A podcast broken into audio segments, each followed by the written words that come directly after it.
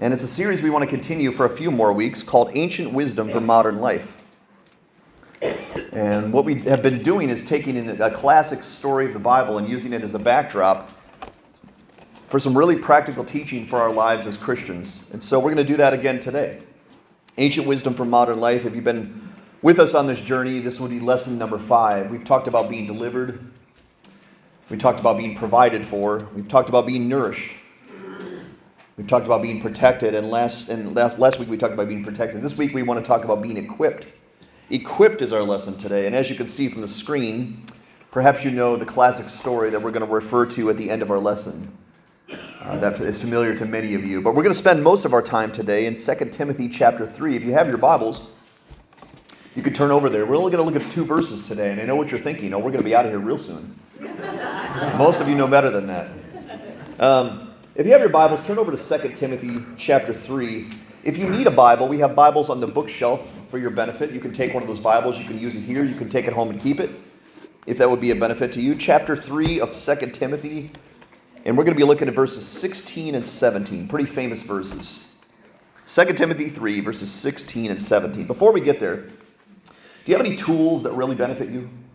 Now think about it. Any tools that you use on a regular basis because they're so beneficial to what you do as a job or as hobby, something like that. Well, I'm a pastor. Most of you know that, and I'm going to share with you 10 tools that I rely upon as a pastor. 10 best tools for a pastor. These are tools either that I have or that I wish that I had. Okay?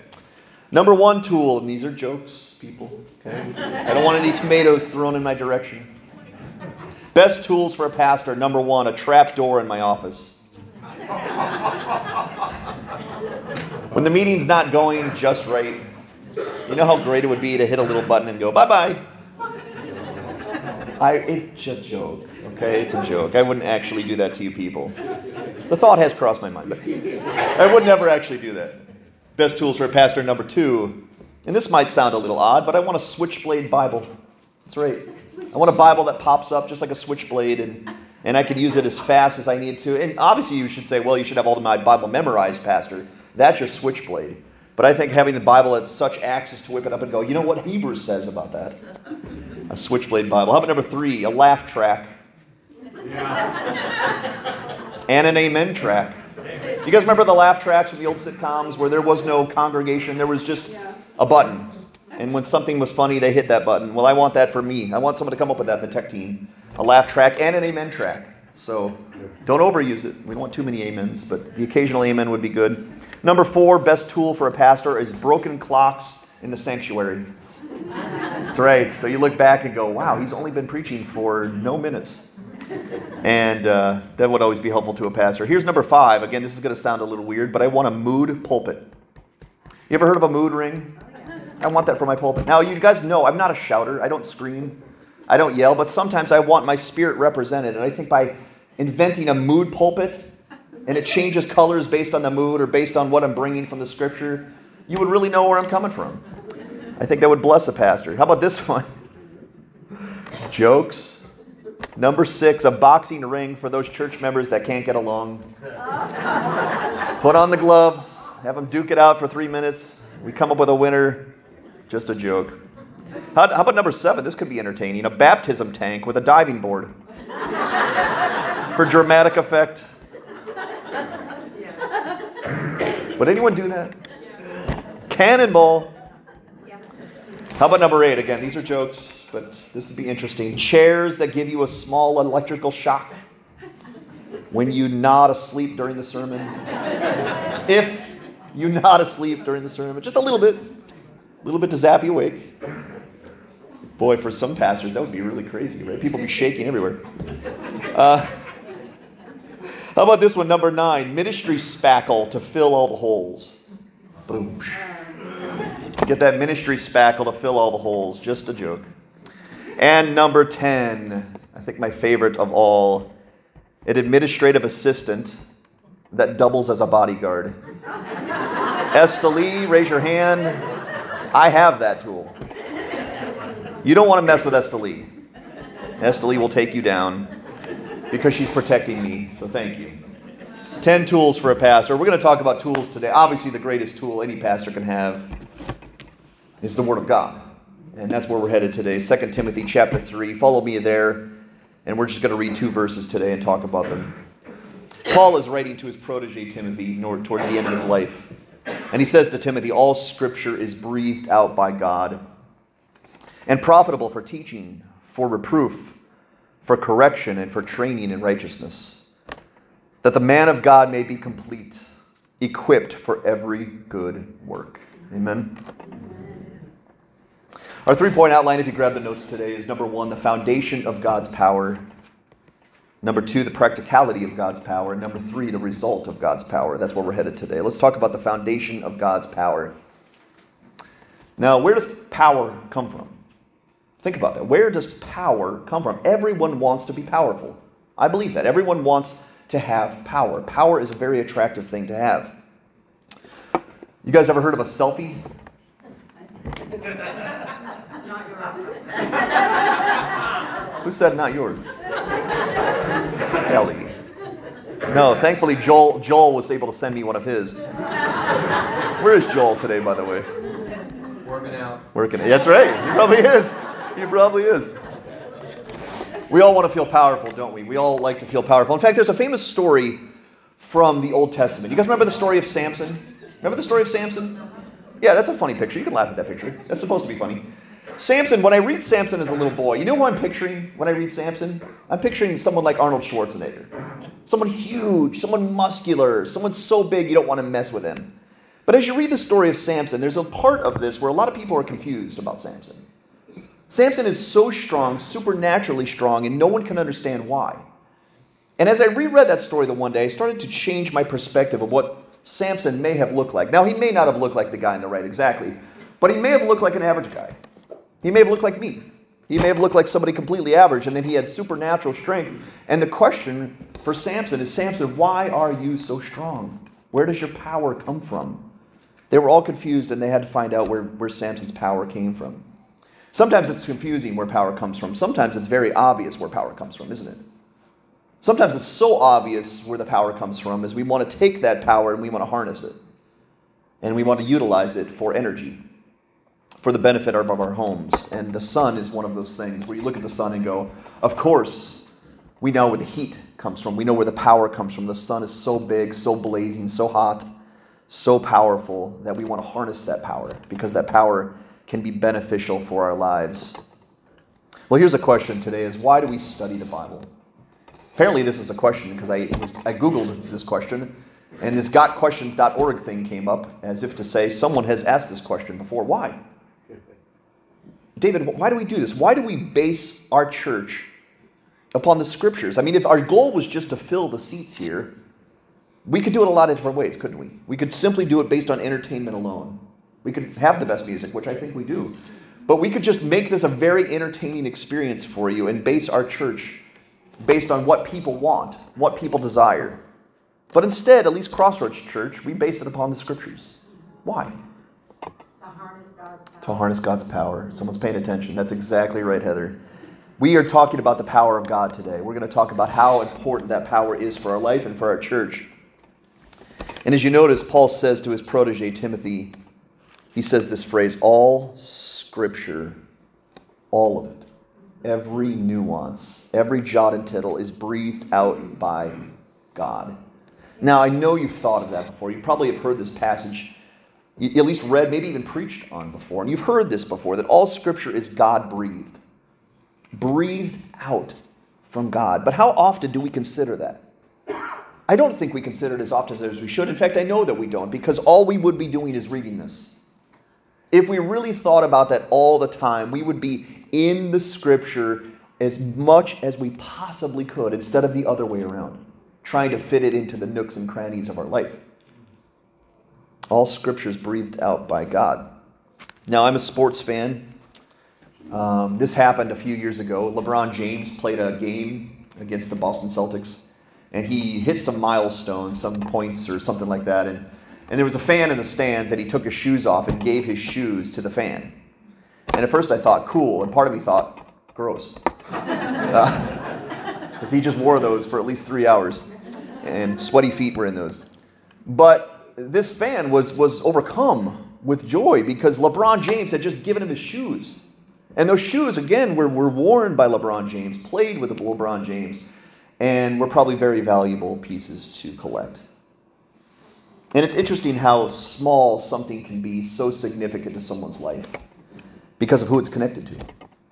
Something as simple as a pair of shoes can change someone's world simply by getting them.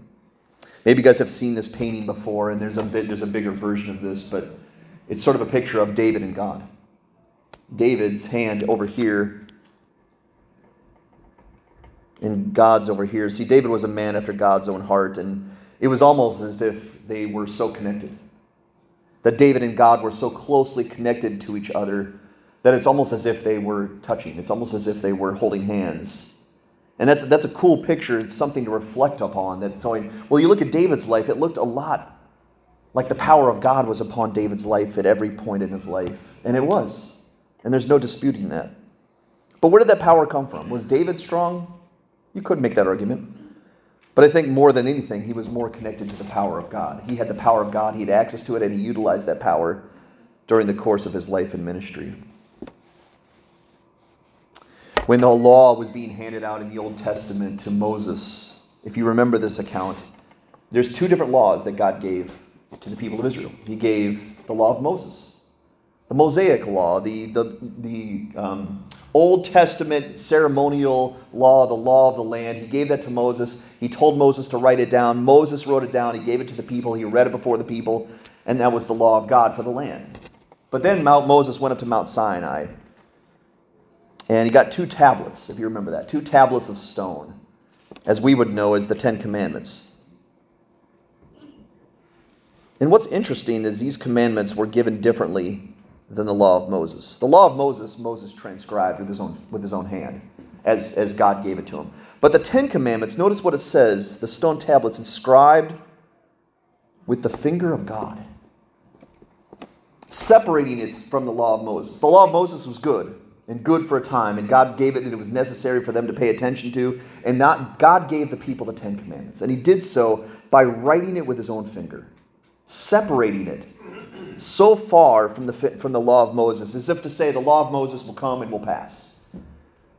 The law of God will never, will never pass. It, it is eternal, it is permanent. And they took those tablets, the second ones, because the first ones broke, and they put them inside the Ark of the Covenant, symbolizing the permanency, the eternal nature of those commandments, because God wrote them with his own finger. Now, do you think if God writes something with his own finger, that's something we should pay attention to? I would say yes. I mean, if God was going to write a message in the sky for all of us and told us the exact date of when that was going to happen, do you think we'd look in the sky? Do you think we'd stop our lives, go out of our homes, go out of our offices, and look up and go, God, what do you want to say to us? And he's going to write it with his own finger. That would be very, very important. Well, he did. He did. He did that with the Ten Commandments. Those Ten Commandments are exactly what God wants the world to know about his nature and about the holy law. But we've just learned that all scripture is breathed out by God. God breathed. And that's convicting, isn't it? That's convicting because we don't treat the scripture like we should if we really believed that. That all scripture is breathed out by God. And you're not the only one. You're not the only one. I've, I've had many periods in my life, especially growing up, where I had the Word of God. I had the power accessible to me, and I disregarded it. I acted like it was nothing at all. I acted like it was a nuisance, like a chore, like something that I, I didn't want to read, but I should read, and I felt guilted to read, instead of going, wait a minute, this is the breath of God. This is written by the finger of God. This is exactly what God wants me to know, and this is the very power that He's made accessible to my life. And that's convicting, isn't it? Because if we really believe that this was the Word of God, we wouldn't stray far from it at all. We would stay as close as we possibly could because that power will change our lives. And it has changed our lives, hasn't it? And you're alive today, it's because of the Word of God. Because that Word is powerful. So it's God breathed. It's God breathed. I wish someone had reminded me of that in my mid 20s, saying, Todd, you're neglecting the Word of God.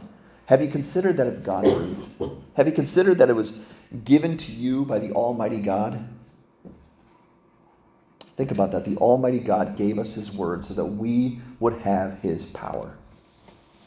Now, I decided to Google some of the most powerful things in the world the other day. And uh, the most powerful weapon is some kind of explosive nuclear device. Of course, you would expect that.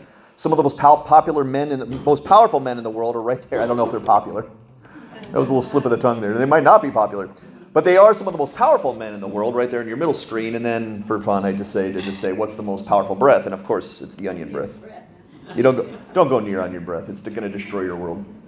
Uh, but power is attractive, right? Power is something we want access to. It's something we want available to us. Maybe we'll say it this way: It's something we want on our team, isn't it? I mean, we want to have the most powerful weapons. We want the most powerful people on our team. We want to know that if the chips fall, we have the power on our side. And I really believe that's true. Because you can see it all over the world. But what about spiritual power? What about God's power? It says in Jeremiah 32, the prophet says this O sovereign Lord, you made the heavens and earth by your strong hand and your powerful arm. Nothing is too hard for you. Now, no matter what you measure to use power, anything you put God next to, God is going to dominate that thing. I don't care if it's a person or a weapon or a tool or onions. God is more powerful, and the two aren't even comparable because God spoke the world into existence.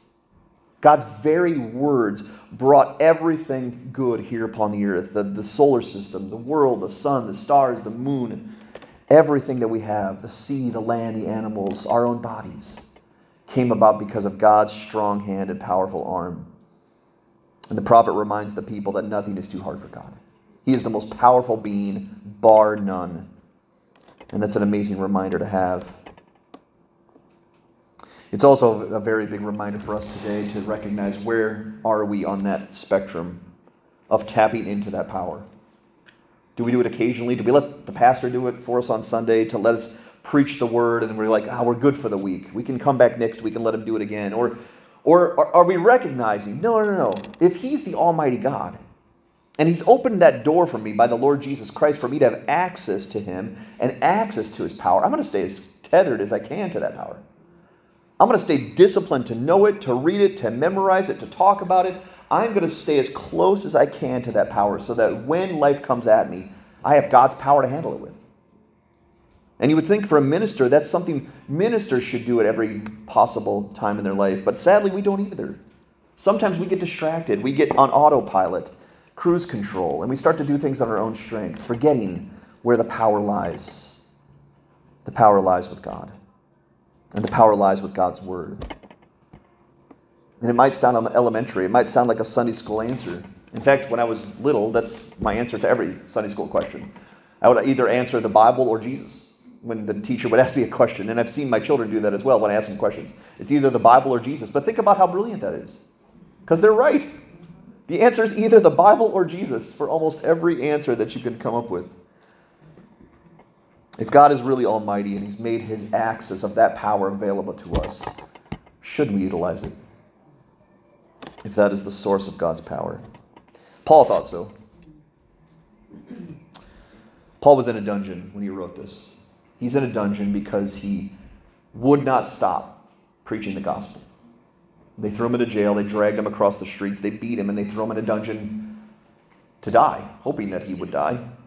No food, no clothing, no bathrooms, hardly any visits, and Paul's in a dungeon rotting, many times forgotten about. And he writes to the church in Philippi to encourage them. He writes the letter of Philippians, and he says in verse 13 of chapter 4 I can do all things through Christ who strengthens me. Now, sadly, the world takes that and they, they use it for all kinds of things, like success and, and their own glory and their own advancement. But Paul was doing it for the gospel. And he needed the power of God. And he had the power of God. So he leaned upon the power of God. And Paul did things that we read now going, How did he do that? How did Paul do that? I look at Paul's life and I, I'm just exhausted reading it let alone trying to think of myself living his life. But Paul says, I didn't do it on my own strength. Certainly not. You know that, right? You know that I did not do that on my own strength. It was God's power entering into my life, into my soul, so, so that I could accomplish His will. And if you ask Paul today, Paul, how did you do it? He would give you the same exa- answer he gave to Philippi. I, I can do all things through Christ who strengthens me. In Hebrews, the writer of Hebrews is talking about the Word of God, and he says this about the Word of God, and this is another really powerful thing to know and to remember. He says, For the Word of God is living and active. I'm going to say that again. The Word of God is living and active. One more time. The Word of God is living and active, sharper than any two edged sword, piercing to the division of soul and of spirit, of joints and of marrow, and discerning the thoughts and intentions of the heart. And no creature is hidden from his sight, but all are naked and exposed to the eyes of him to whom we must give an account. Now, we have a lot of books in my life. I have a lot of books in my office, a lot of books at home on our bookshelf. None of them are alive. Okay? None of my kids have ever brought and said, Dad, that book is moving.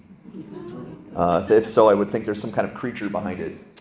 Um, but there is one book that's alive, isn't there? There is one book that's, that's power within those pages is real, alive, and active, and that's the Word of God. And it's only the Word of God. And the writer of Hebrews says it's sharper than any two edged sword. It can do things other books cannot do. You can be inspired and motivated. You can get ideas and ideals from books. But what you can't get is the power to change your life from the inside.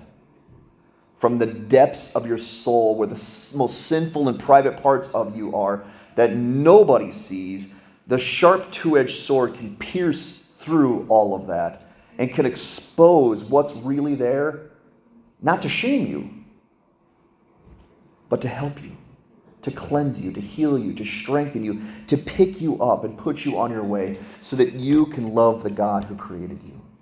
And it's all to the Word of God. And that's an amazing thing to remember, isn't it? That it's alive and it's active. If the Word of God is alive and active, do you think we should use it?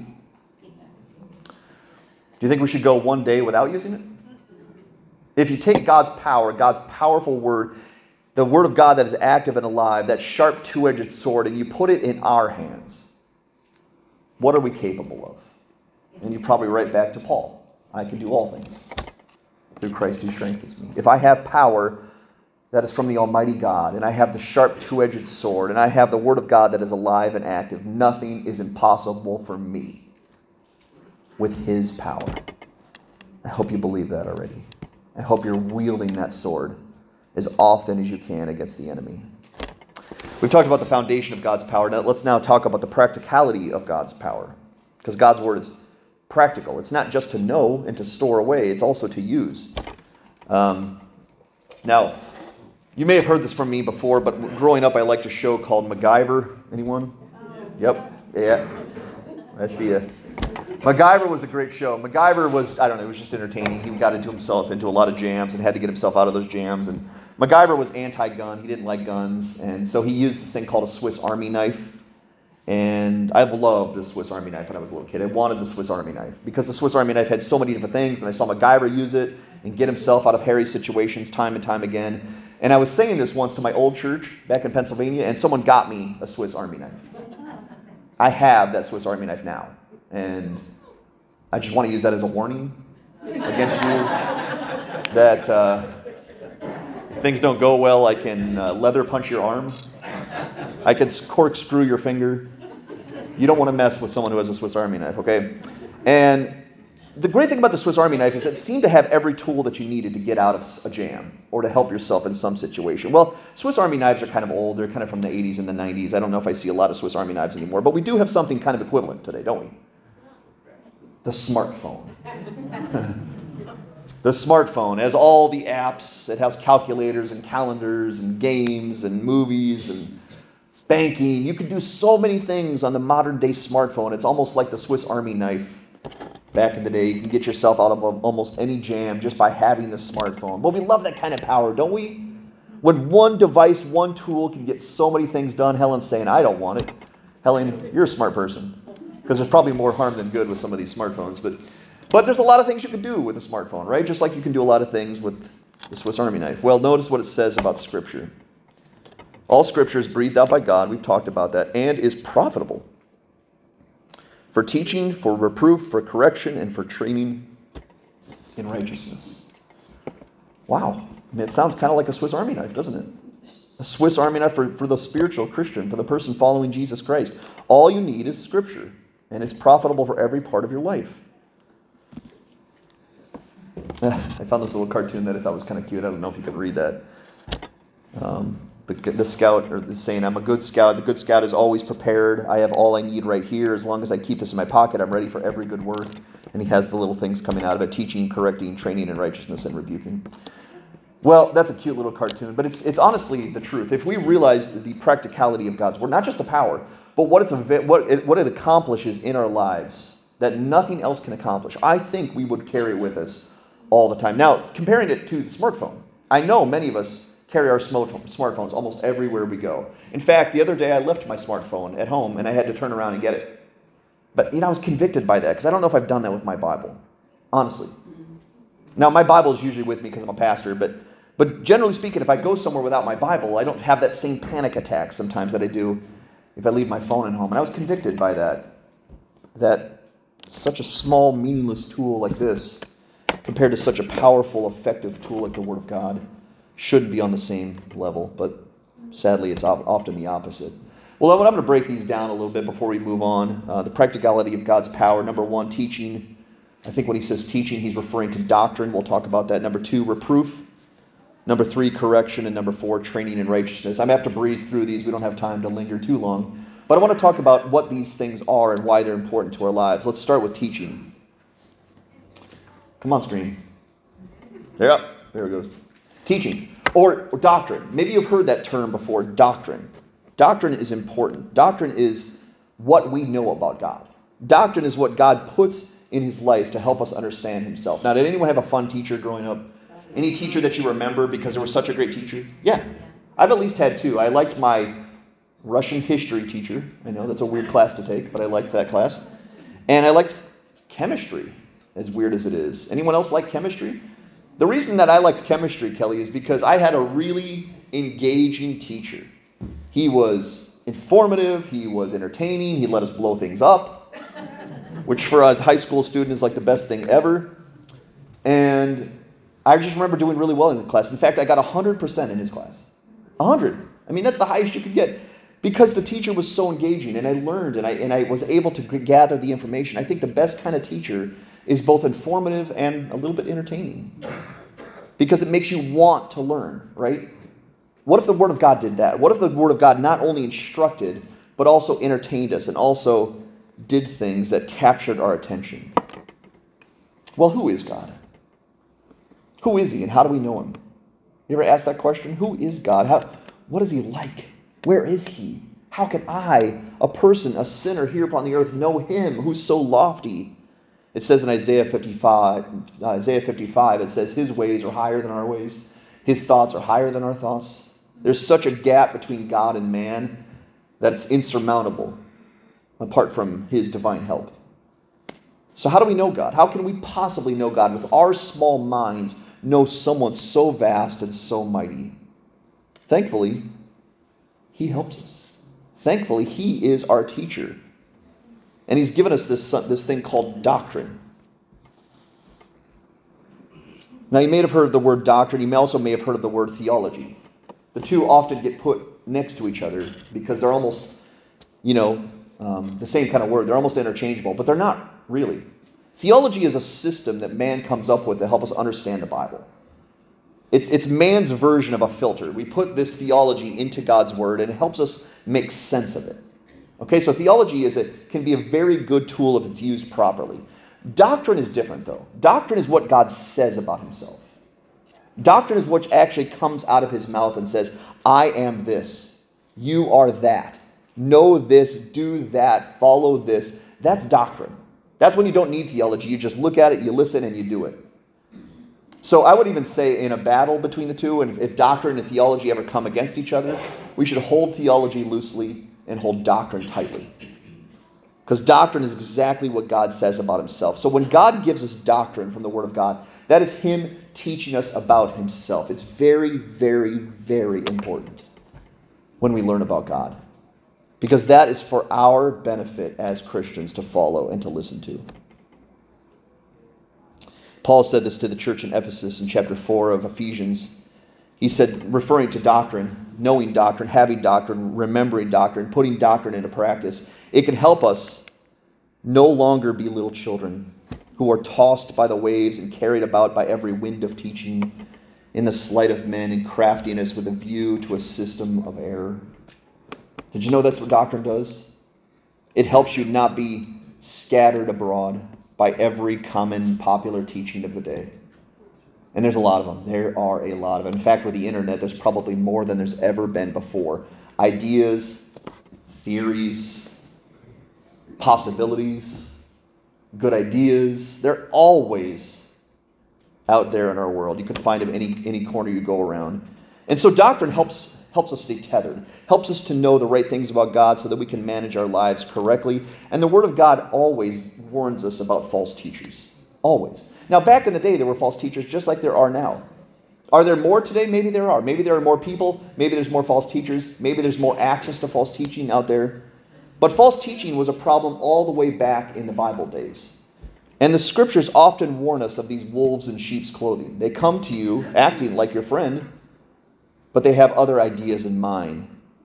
And their goals are all about their father's goals lies. They want to lie, they want to deceive. Because I said this to someone the other day false religion is much better for the enemy than atheism. Lies are always better than blatant mistruth. Deception will always ruin someone's life if they listen to it. And so the master deceiver has learned how capable false religion can be, and he's all about it. So he's going to take the doctrine of God and he's going to twist it. He's going to turn it. He's going to separate it. He's going to lessen it. He's going to add on to it. He wants to make it different than what God says it is from his own word. Because he knows if there's an element of truth to it, we might listen to it going, well, that sounds pretty close. It sounds good. It sounds custom to what I've been hearing about this Christianity. I won't do my own checking. I'll just take this at face value. That's a very dangerous way to live. In fact, there was a whole group of people in the book of Acts called the Bereans. You guys ever heard of that? Those people?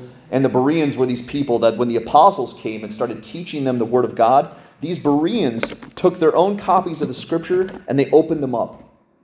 And they fact checked the apostles with them. They were called Bereans and they were complimented and applauded by the apostles for doing such a practice because it was such a healthy thing to do.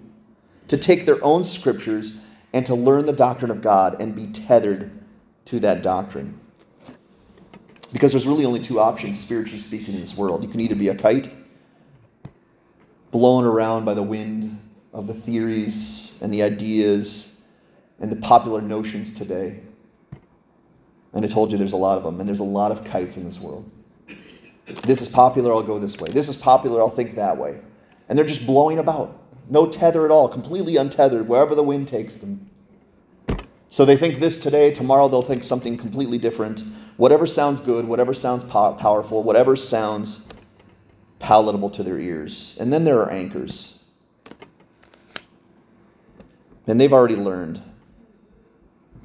that they should be tethered to God's word.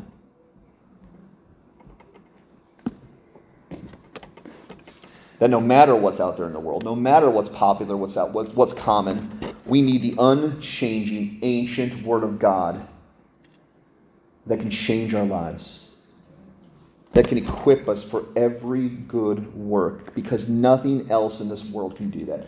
Nothing else is alive and active. Nothing else can change our souls. Nothing else has been stamped by the Almighty God Himself except for His Word. And the question for us today is do we want to be kites or anchors? Do we want to be untethered and blowing about by every breeze, or do we want to be tethered to the Almighty God and what He says about Himself and about this Word? And I've learned the hard way. I wish I could teach you don't go the way that I went, because I was a kite for many, many years blown around, thinking this was good, thinking that was good, being very passionate about this, and then another year goes by and I'm passionate about something completely different. And now I want to be steady. I want to be stable. I want to be steadfast. I want to be anchored to the Word of God. I don't want to blow around anymore, and I don't want you to as well. Charles Spurgeon put it this way, my favorite pastor and preacher of all time. He said, Discernment is not a matter of telling the, the difference between right and wrong, rather, it is telling the difference between right and almost right. Right? Most of us can tell the difference between right and wrong. It's blatant black and white. But what about the neutral? What about the gray? What about the stuff that's slightly right, but a little bit off? How do you discern between those where there is no other way? There are no shortcuts. It must be through the Word of God alone. We've talked about teaching doctrine. We need to talk about reproof. Reproof is different than teaching. Um, men, we struggle sometimes. Um, we struggle ever admitting that we're wrong. I found this little thing that I thought was kind of cute. It said, Why did Moses wander in the desert for 40 years? Because even back then, a man wouldn't stop and ask for directions. Now, that's not true. I just talked about lies, and that's a lie. Uh, but if, the women are saying it's not a lie. They stand by it. Well, men, especially, I can speak for the men because I am one. We don't like to admit we're wrong. We don't like to admit we're going the wrong way. We'd rather figure it out on our own than someone tell us you're wrong, turn around, because it, it, feels, you know, bad. It feels like it touches our ego, and we don't like that. But the Lord of God has to do that to every single person upon the earth. Has to. Without question, every single person starts going wrong thanks to the fall of Adam and Eve. Every single one of us starts out as sinners, which means our aim is the wrong way. We're headed the wrong direction, and God has to reprove us or rebuke us or turn us around. It says in Proverbs 123, "Turn at my rebuke, surely I will pour out my spirit upon you, I will make my words known to you." And there I am as an age 26 year old man going the wrong way, thinking I'm going a fine way thinking I could make up my own directions for my own life, live by my own code of conduct, and then coming to God's word and realizing God was saying, Todd, the bridge is out that way. You keep going that direction, you're going to fall, and it's going to hurt, and you may fall permanently, Todd. Todd, turn around. Turn around, Todd. Let me reprove you today. Let me rebuke you today. Listen to my rebuke and turn around, Todd, because I love you. I don't want you to fall into a pit. I don't want you to be destroyed. I love you too much. So I'm going to rebuke you. I'm going to tell you that is the wrong direction. Please follow my son, Jesus Christ. And thankfully, because of that rebuke, I am standing here today. Without that rebuke, I don't change. I continue on my path and I fall into the pit. The writer of Hebrews says it this way in verse chapter 12. He says, Have you forgotten the exhortation that addresses you as sons? My son, do not regard lightly the discipline of the Lord, nor be weary when we proved by him. There's our word. For the Lord disciplines the one he loves, and he chastises every son whom he receives. It's hard to be disciplined, right? It's hard to be told you're wrong. But the Lord only does that to those whom he loves. He would never do that to anyone that he doesn't love. In fact, if you are disciplined, that's an evidence of God's love in your life. Because the very, when I do this to my children, it is the same exact evidence of my love. When I tell my child, don't touch that hot stove, don't run across the street for that ball.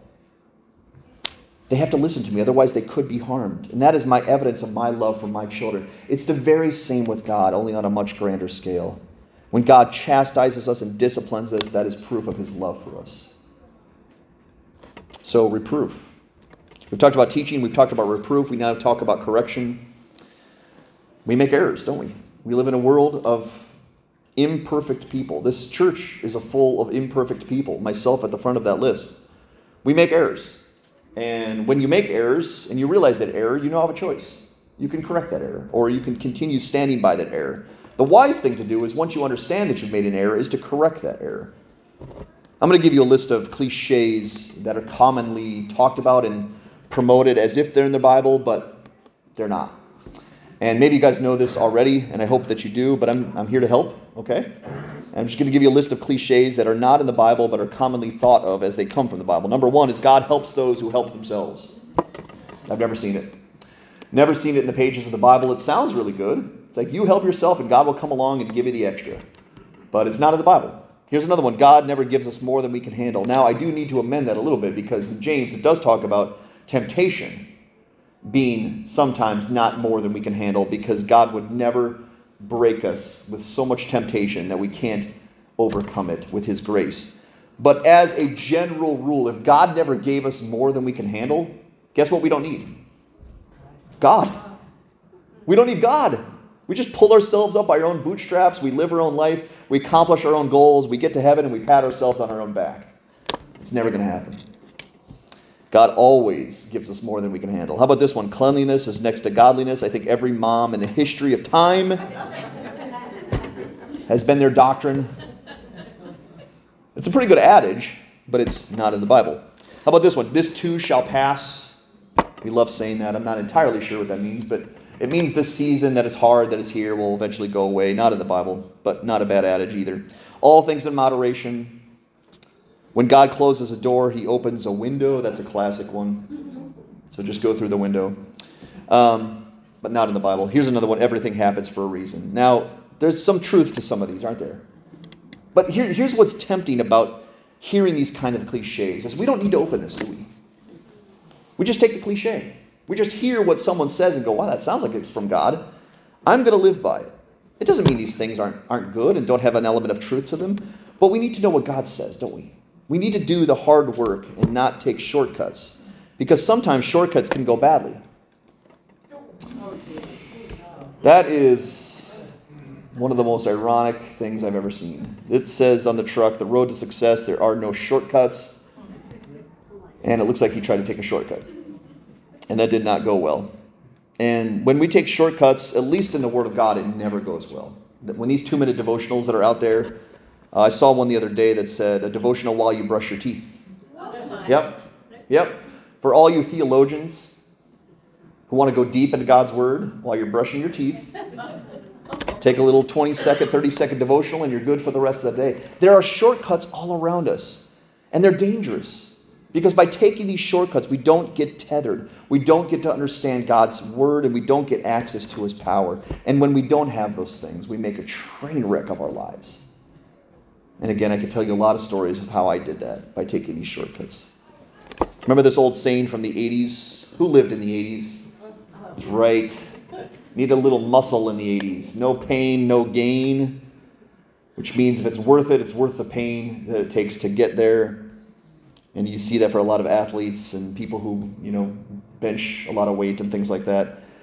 And there's an element of truth to that. No pain, no gain. At least with the Word of God, you have to discipline yourselves. But we don't have to take the cliche again. Let's look what the Word of God says about this from 1 Timothy chapter 4. Paul, again, writing to his protege, says, Have nothing to do with godless myths or old wives' tales, or we could even say cliches.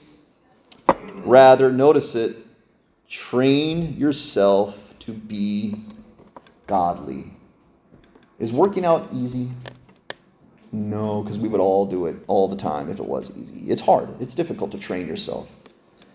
He says, for physical training is of some value. There's nothing wrong with physical training, it has some value. But godliness has value, notice it, for all things, holding promise for both the present life and the life to come. Do you see how far better godly training is than physical training? That if you don't have time for both, work out a little bit, okay? But godly training will bless you in this life and forevermore. Now, I don't really want to bring this up, but yesterday was the second year anniversary of my dad's passing. My dad went to be with the Lord, and my dad was ripped spiritually. I don't know how else to say it. My dad was a strong, seasoned warrior of godliness because he trained himself to be godly by knowing the Word of God. And it was such a lesson to his son, who was trying to be strong in so many other ways. And my dad was stable and steadfast and an anchor with godliness. And now that is a legacy that rings in my ears, my mom's ears, my sister's ears, my children's ears, is the godliness of my dad, Papa Mel because he trained himself for godliness. And now it's blessing him in the other life as well, forevermore. How about this one? Training in righteousness, our final one. Training in righteousness. Um, there's at least times, two times in life where you have to be trained, right? We're doing this for, for Thurman right now. Thurman is going through the potty training phase, and it's not going fantastic, I'm not going to lie. Um, it's going a little rough. He's a strong willed kid. But, and then when you're around 16, you go through driver's training, and um, you have to get trained, right? Because for some reason, we don't know how to go potty on our own, and we don't know how to drive on our own. Someone has to sit down and teach us and show us how to do it.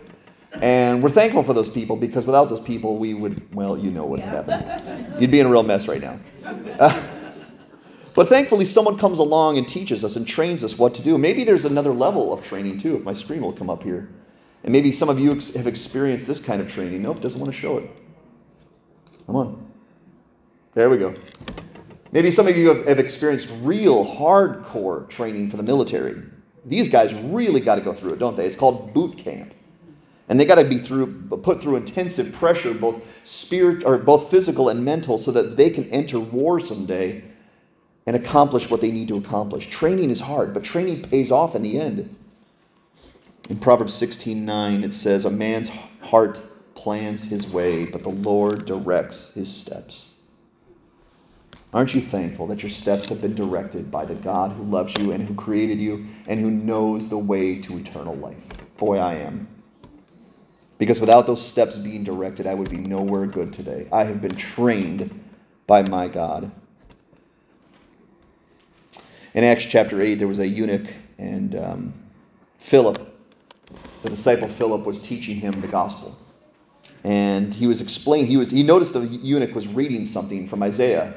And he said to him, Do you understand what you're reading today? And the, and the eunuch said this He says, No, how can I unless someone guides me? and he invited Philip to come up and sit with him. And that's when Philip joined him on the ride and showed him exactly about the Christ and about the prophecies of Jesus and trained him in righteousness. We all have to have trainers train us, and thankfully that is my privilege. But it's God's privilege most of all, because he said in John 10, My sheep listen to my voice, I know them, and they follow me. No one loves us more than the Good Shepherd because we are his sheep. When I see my children going in errors, in ways that are going to hurt them, I have to turn them around because I love them. I can't just go, ah, boy, I hope it works out one day. I hope they recognize it on their own one day. I, as their loving father, I have to say, child, stop. I've done that before. It didn't go great. Let me show you the right way to go because I love you. No one loves my children more than my wife and I. And therefore, we do what's necessary to train them. So, the practicality of God's power, teaching, reproof, correction, training, and righteousness, it's all there, everything we need. We have one last point to go through, and we'll go through this quickly. It's the result of God's power. Now, some of you, I know, have taken martial arts before, and some of you have worked out and are still working out. Here's my question for those who do what, what, What's the point? I mean, what is the point of knowing martial arts, De- Dennis? What's that? Discipline. Discipline. It's not to beat somebody up. Self-defense. Self-defense. So it is to beat somebody up. Okay. Yeah, that's right. You're a karate master. So you have to have control over your emotions. Yes. Control, balance, discipline, self-defense. What about having muscles, working out, being strong? Of course, they're not bad things, but what is the point? What is the point of these things? Well, you might ask, ask the same question about the scriptures. Why do we do this? Well, it must be God wants us to know a lot. He just wants us to know a lot. And so we, we study the Bible a lot, we read the Bible a lot, we know a lot, and then we get a gold star in heaven. That has to be the reason. No, I don't think so. I don't think that's why it's there, because even if you ask someone who's into martial arts and someone who works out a lot, there would be a purpose for what they're doing. There would be a use for what they're doing, or there should be. Why do we study the Bible? Be prepared. Or today we're going to say the word equipped. Paul finishes the thought for Timothy and for us. He says that the man of God may be complete. Number one, complete. Number two, equipped. Complete and equipped. That's why we study the Word of God. We want to be complete and we want to be equipped. Now, the Eiffel Tower, has anyone seen the Eiffel Tower up close? Anyone ever gone to see the Eiffel Tower? Yeah, I'm, I'm, I'm assuming it's a beautiful structure to see. It certainly is in pictures. But there was at some point that the Eiffel Tower had to be constructed, it had to be built. Now, if they got to this point right here and they stopped, I don't think a lot of people travel to Paris to see that. I'm guessing. I'm guessing that's not great for selfies, is to stand in front of an almost finished structure. But the full thing, absolutely. Well, the scripture likens us to a structure that's being completed. That right now we're in the building phase, we're in the erecting phase. And one day we will be a glorious tower by God's grace, by God's strength, that one day can echo into eternity. And therefore, the Word of God is an integral part of that process. In Ephesians chapter 2, Paul says it this way For we are his workmanship created in Christ Jesus for good works, which God prepared beforehand that we should walk in them. What is the point of studying the Word of God? Do you notice it? What's the point? For good works. Now, this is the same passage. If you go back two verses, it says we're not saved by works, right? Isn't that what Ephesians 2 8 and 9 say? We're not saved by works, we're saved by grace. Works are bad. Is that what he's saying? No, no, no, because you come to the very next verse and he says, Ah, don't forget works, because you were created for them. You're not saved by them, certainly. You're not justified by works, are we? We're justified by faith, but we are saved to do good works. And that's an important distinction to make. Because we're not just learning to know, we're learning to do. We're learning to follow. 1 Corinthians 13, speaking about love, Paul said, If I have the gift of prophecy and can fathom all mysteries and all knowledge, and if I have faith to move mountains, but I do not have love, I am nothing. If we don't take the Word of God and use the Word of God, what's the point of the Word of God? Paul would say there is no point unless it works out towards love. Or, in my paraphrase, be like Jesus. That is the point of the Word of God to be like Jesus, to do what Jesus said, to go where Jesus went, to follow his every footstep because Jesus is right. Jesus is right. Jesus is loving. Jesus comes from God. Jesus knows exactly what he's talking about. So when we go the way that Jesus goes, we too are right. We too follow the path of life. And we too are equipped. Equipped for every good work, equipped for every single thing that God expects of us. Now, I told you we are going to end on a story today, and we're simply going to read the story. We don't have time to teach the story. I'm going to pause a little bit along the way, but I just want you to see a story of a man who was equipped for something really big. It's the classic story of David and Goliath. You could join me there in 1 Samuel, but you don't have to because I put the scripture on the screen.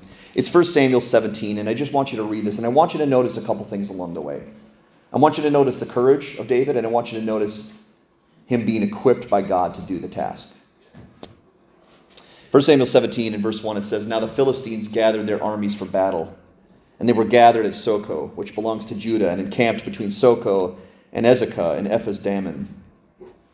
And Saul and the men of Israel were gathered and encamped in the valley of Elah, and drew up in line of battle against the Philistines. And the Philistines stood on the mountain on one side, and Israel stood on the mountain on the other side, with a valley between them. So even though I'm not a artist, we have valley with the Philistines, or we have a mountain with the Philistines, a valley and then another one with the Israelites. Okay? So here's the Philistines on the left, Israelites on the right, and there's a valley between them. And there came out from the camp of the Philistines a champion named Goliath of Gath, whose height was six cubits and a span. Now, that is a big guy. Okay? Estimated height for David at this time was around 5'2. Okay, he's a young man. He's probably a teenager at this point. You guys ever heard of Shaq? Who's heard of Shaq? The Hall of Fame basketball player was seven feet one inch. That's a large human being.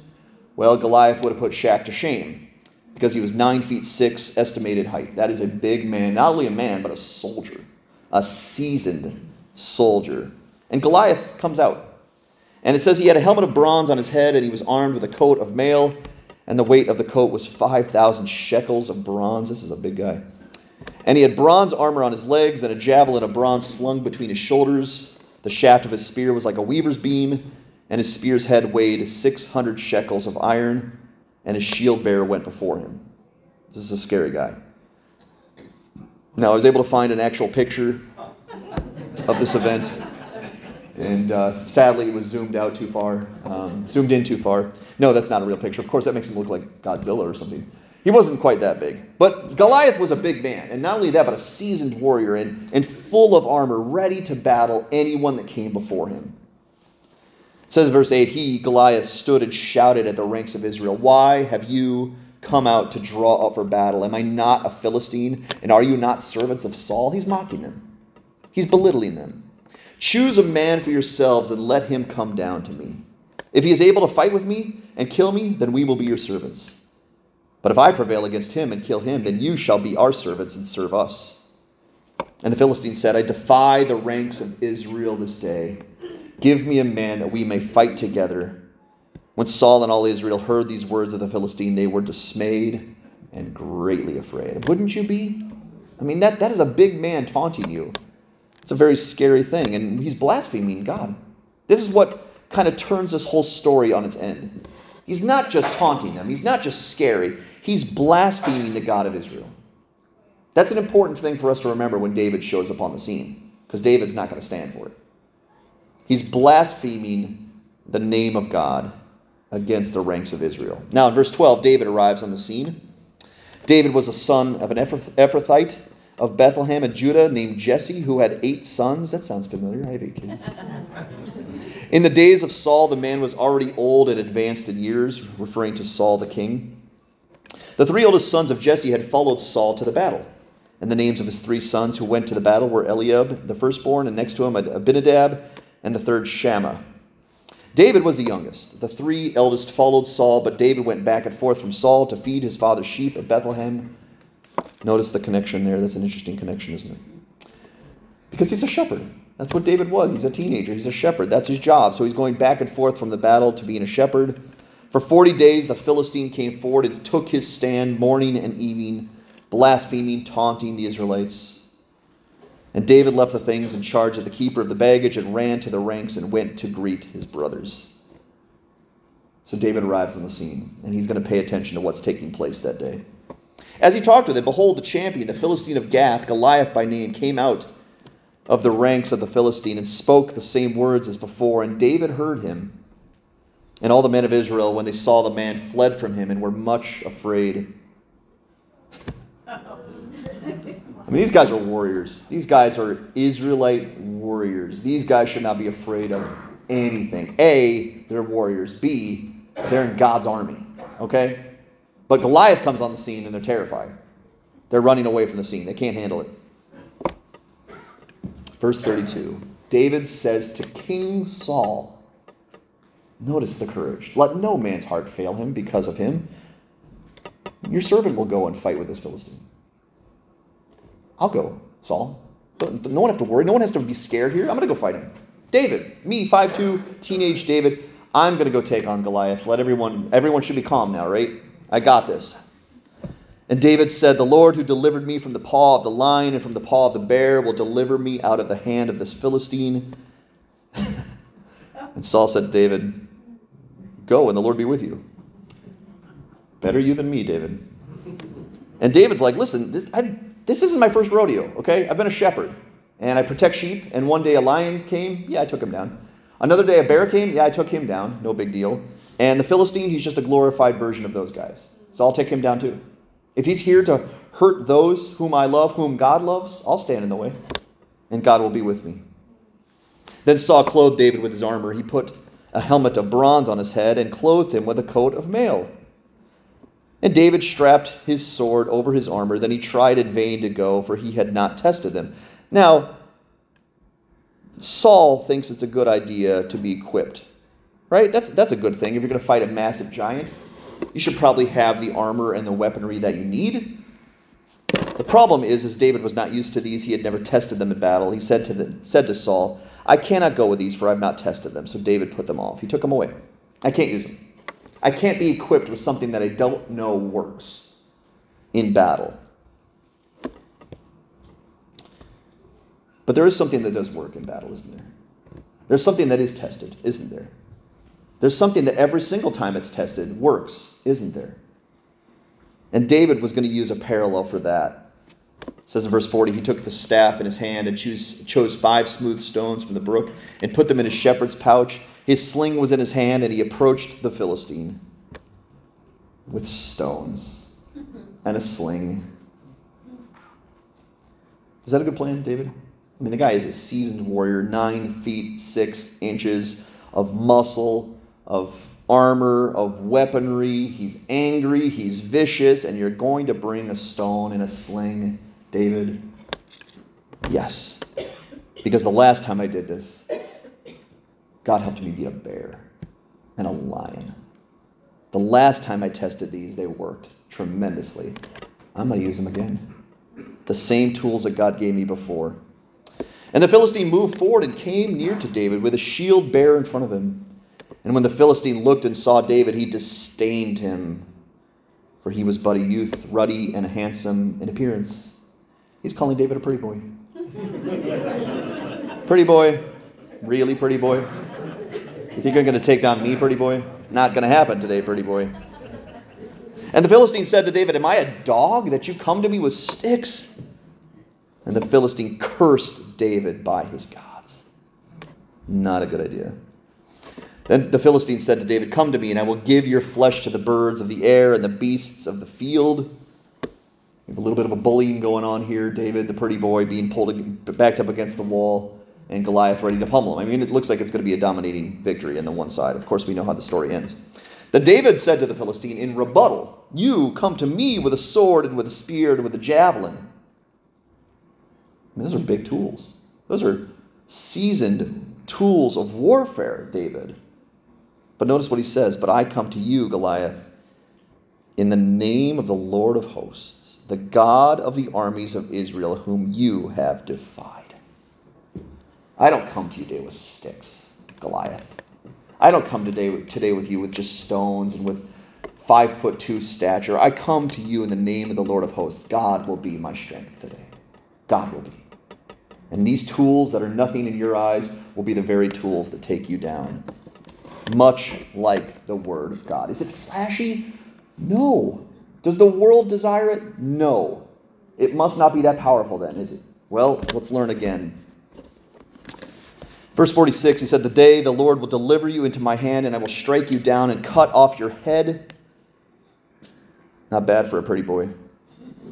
And I will give the dead bodies of the host of the Philistines this day to the birds of the air and to the wild beasts of the earth, that all the earth may know that there is a God in Israel.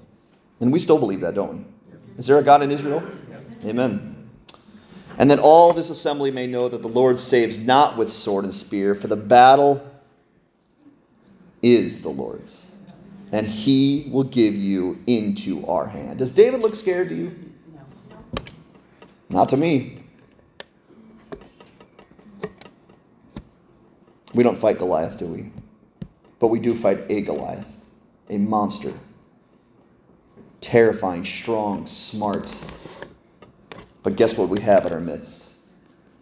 The same sword of the Spirit that has taken down every foe before it. When the Philistine arose and came and drew near to meet David, David ran away quickly? No, he ran quickly toward the battle line to meet the Philistine. Boy, isn't that a cool picture? Goliath comes at him with all his height and muscle and, and experience, and he's taunting him and he's blaspheming God. It's terrifying for every other soldier in the Israelite ranks, but David stands there not even shaking one bit. In fact, he's running, he's advancing in the army, in the battle, because Goliath's going down. He knows it. So David put his hand in his bag and took out a stone and slung it and struck the Philistine on his forehead. The stone sank into the forehead, and he fell on his face to the ground. He took five stones. How many did he use? One. One stone.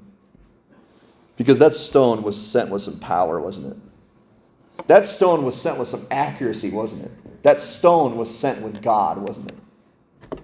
I love this quote that says, It wasn't the stone that killed Goliath, it was the rock. Isn't that cool?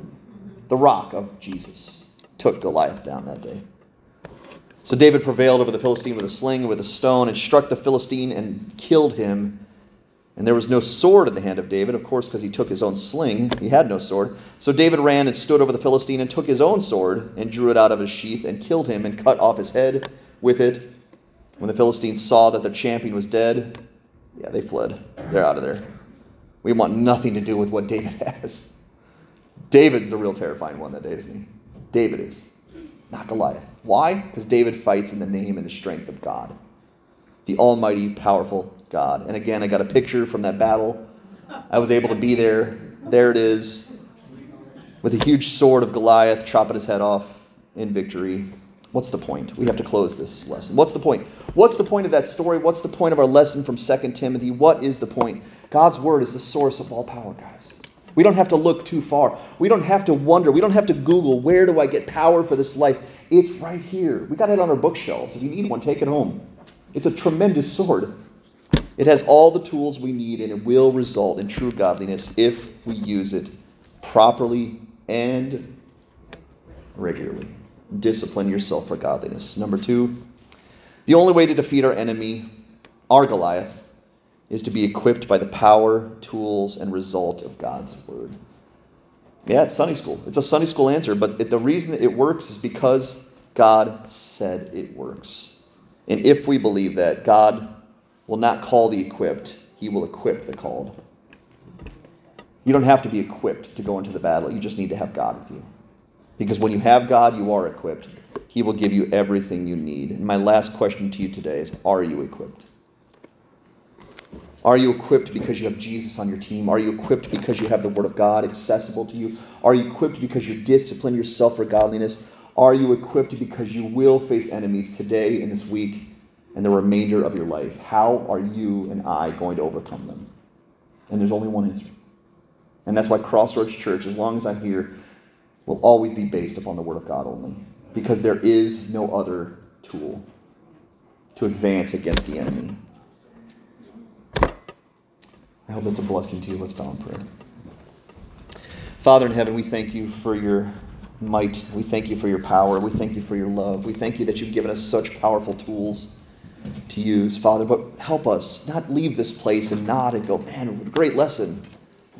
And not use it, Father, and store our Bible back where it normally is, Father. Let us take the Word of God. Let us learn the Word of God. Let us discipline to know it, and let us use the Word of God in battle. Because every foe that has come against the Word of God has found themselves to be defeated. Father, we are victors and conquerors in Jesus. Remind us of that today. If there's someone in this room who doesn't know that victory, doesn't know that power, may today be the day they set eyes on Jesus and say, You alone are what I need to victor this life, victor over my enemy, and victor forevermore. Jesus, we love you and we thank you. In Jesus' name we pray. Amen.